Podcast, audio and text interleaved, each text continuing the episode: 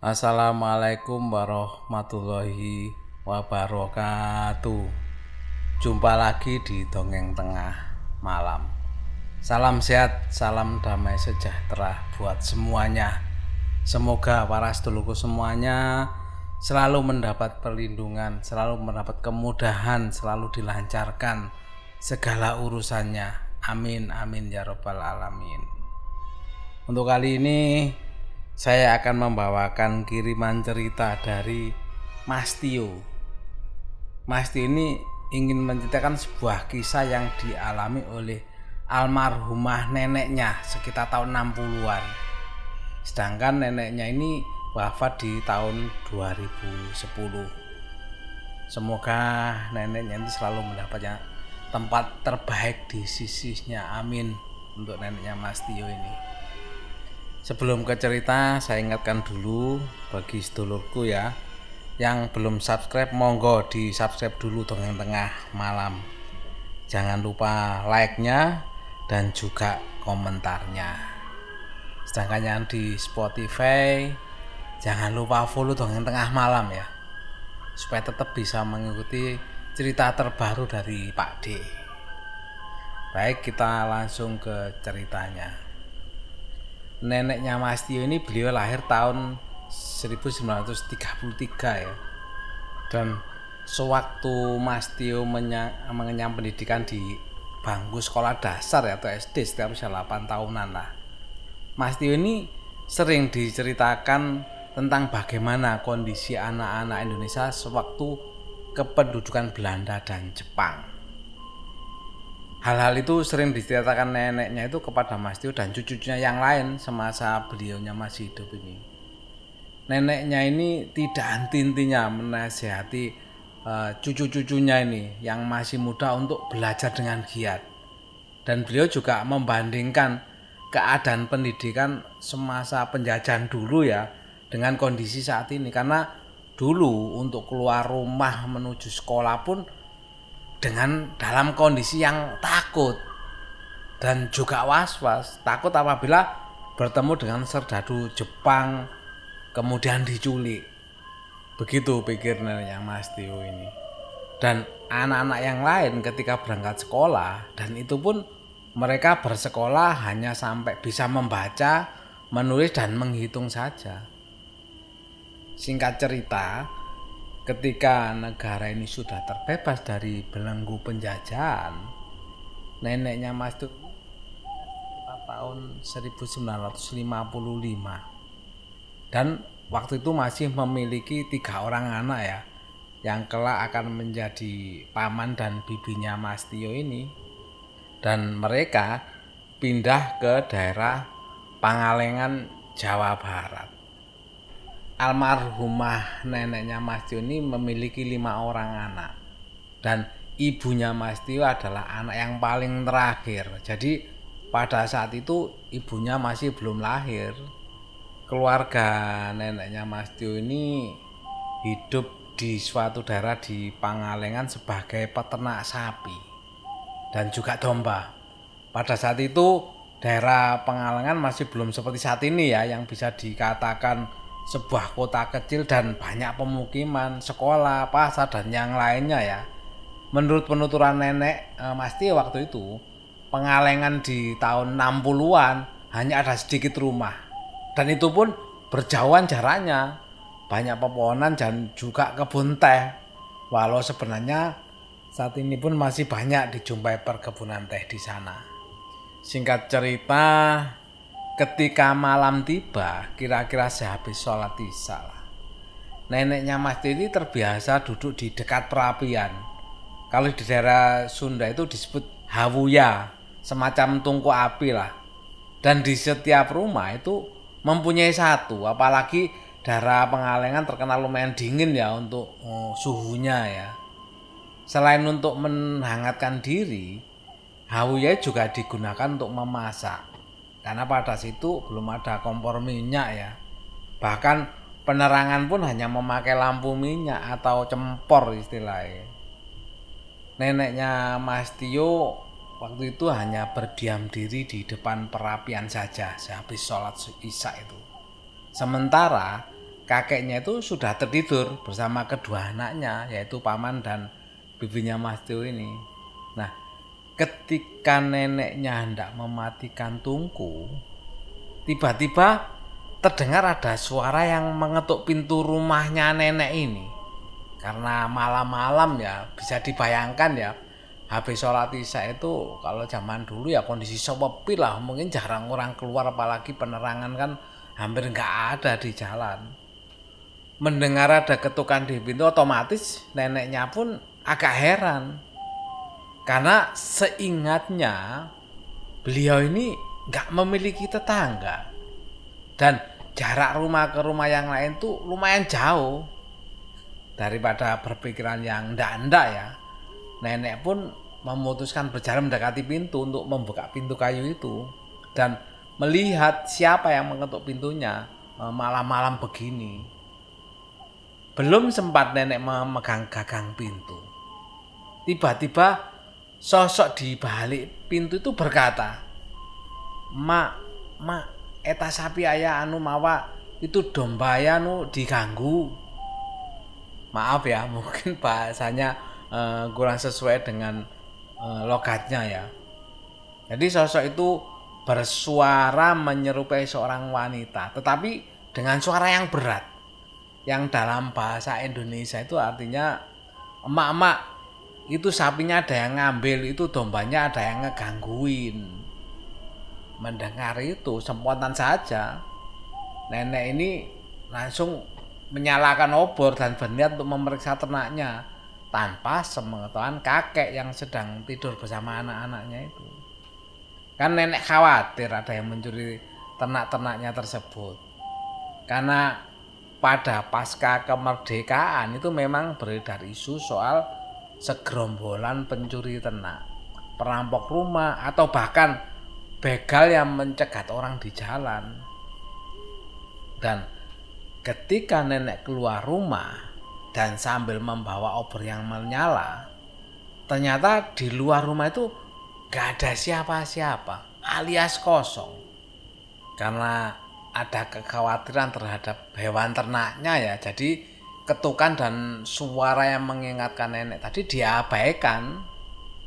Tanpa berpikiran yang aneh-aneh nenek pun berjalan ke arah ternak-ternaknya yang terhalangi beberapa pohon ya dengan jalan yang agak menurun ke bawah. Karena eh, kandang ternaknya memang berada di belakang rumah agak jauh.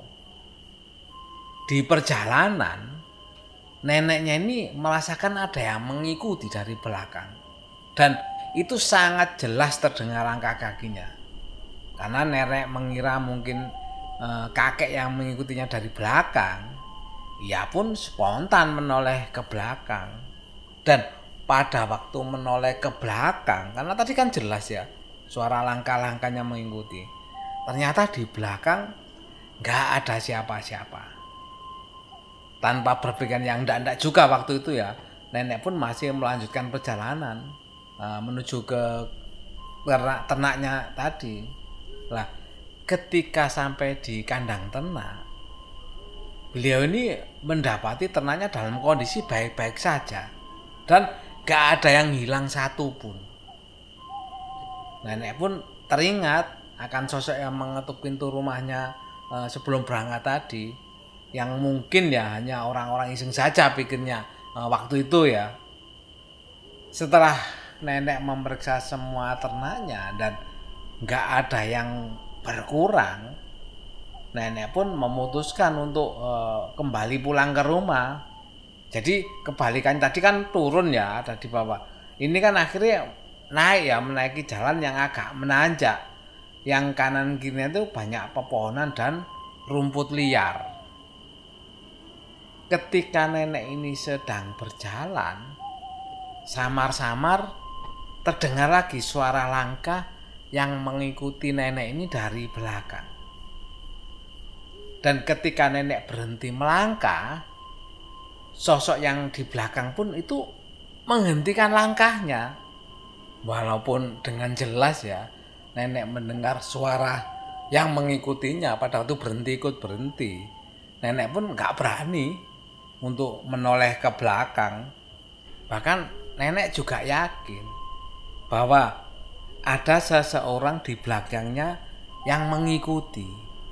Dan seingatnya nenek itu kan pergi sendirian. Menyadari hal itu nenek pun jadi agak ketakutan dan bergegas mempercepat langkahnya supaya bisa segera sampai di rumah.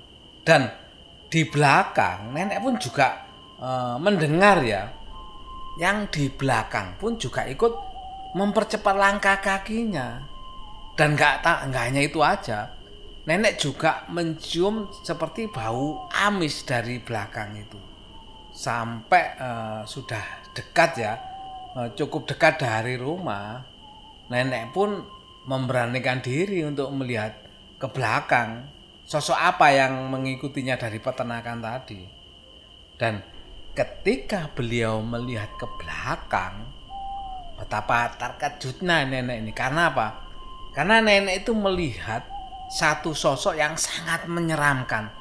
Tepat berada di depannya dan hanya berjarak kurang lebih satu meter lah. Jadi pada waktu menoleh ini jadi ada sosok di belakangnya langsung menghadap ke nenek ini. Jadi kalau digambarkan ya sosok itu menyerupai perempuan besar dan yang tingginya itu yang karena besar ya tinggi ya itu melebihi neneknya. Sosok itu nggak berpakaian rambutnya itu berantakan berwajah seram dengan lidahnya itu yang menjulur panjang dan di bagian maaf ya eh, payudaranya yang panjang dan hampir menyentuh tanah. Lah melihat hal itu otomatis nenek pun spontan langsung bertiap mengucap astagfirullah dan menyebut nama Allah ya. Saking kagetnya lah. Lah pada waktu nenek menyebut uh, ucapan astagfirullah dan menyebut nama Allah nggak berlangsung lama ya penampakan itu ya. Sambil juga dibacakan ayat-ayat kursi ya. Sosok menyeramkan itu eh, tiba-tiba uh, mundur perlahan dan seketika loncat sangat jauh ke arah pepohonan sambil mengeluarkan suara tawa yang agak berat dan serak. Dan jika diingat kembali suaranya itu persis seperti yang diucapkan sosok yang mengetuk pintu di rumahnya tadi. Nah, ketika sosok itu melompat ke belakang, sosok itu oh, menghilang langsung menghilang dari pandangan dan bersembunyi di balik pepohonan dan gelapnya malam itu. Nenek pun sambil masih ke rasa ketakutan ya, langsung masuk ke rumah dan e, tentunya sangat shock ya dengan kejadian tersebut ya. Walau nggak berlangsung lama, karena masuk sang rumah sambil ketakut otomatis kan tergesa-gesa ya, membuka pintu menutup pintu pun tergesa-gesa sampai kakek pun terbangun karena mendengar suara berisik nenek masuk rumah tadi. Kemudian nenek pun menceritakan semuanya kepada kakek. Dan kakek pun mempercayai apa yang nenek ceritakan dan juga menegur nenek karena telah nekat pergi sendiri saat malam hari. Beberapa hari setelahnya, kakek menyarankan agar menaruh bawang merah dan bawang putih. Yang konon katanya adalah sebagai penangkal roh menurut kepercayaan orang dulu. Tetapi nenek menolak mempercayai hal tersebut dan menyarankan agar sekeluarga mengaji saja setiap malam sebelum tertidur. Itu tadi pengalaman dari neneknya Mas Tio ya. Kalau sekarang daerah tersebut uh, sudah banyak dibangun rumah warga ya uh, masjid, grosir dan jalanan kecil beraspal dan meskipun begitu tetap tergolong sebuah desa kecil daerah tersebut. Kakeknya Mas Jody wafat sekitar tahun 1998. Tepat satu bulan sebelum Mas Tioni lahir. Dan neneknya itu wafat tahun 2010 rumah nenek ini sudah direnovasi ya beberapa puluh yang lalu dan saat ini telah ditempati salah satu bibinya Mas Tio ini. Dan saat ini keluarga Mas Tio juga tidak memiliki satupun ternak peninggalan nenek karena semuanya sudah terjual untuk memenuhi kebutuhan yang tak terduga ya dengan membesarkan lima orang anaknya. Mungkin itu saja cerita yang bisa disampaikan eh, Mas Tio katanya mengenai pengalaman almarhumah neneknya. Yang ditulis Mas Tio ya tanpa mengurangi atau melebih-lebihkan dengan gas, eh, gaya bahasa dan penulisan Mas Tio ya tentunya. Terima kasih Mas Tio atas kiriman ceritanya, bagus sekali eh, penceritaannya ya juga mengerikan ya ketemu. Kalau nggak salah mungkin itu itu bisa dibilang sosok WW ya kalau zaman dulu itu ya. Dengan rupa seperti itu dengan maaf payudaranya yang panjang itu kalau orang tua orang tua dulu tuh bilangnya itu WW sekali lagi terima kasih Mas Tio atas kiriman ceritanya. Mungkin ada cita-cita lain dari neneknya bahkan mungkin oh kalau kakeknya nggak anu ya Mas Tio ya pastilah ada cita-cita lain bisa diceritakan uh, lagi Mas Tio di dongeng tengah malam nanti kita bawakan cerita dari neneknya Mas Tio ini. Untuk sedulur dongeng tengah malam kalau ingin berbagi cerita uh, di sini monggo via email ya. Emailnya dongeng tengah malam at gmail.com. Monggo bisa kirim via email tersebut. Tidak lupa juga saya sampaikan terima kasih kepada semuanya sedulur dongeng tengah malam yang telah mendengarkan cerita dari Pak D. Sebelum saya kiri, saya ingatkan lagi sedulur semuanya yang belum subscribe, monggo di subscribe dulu dongeng tengah malam dan yang di Spotify monggo follow dulu dongeng tengah malam supaya bisa mengikuti cerita terbaru dari Pak D.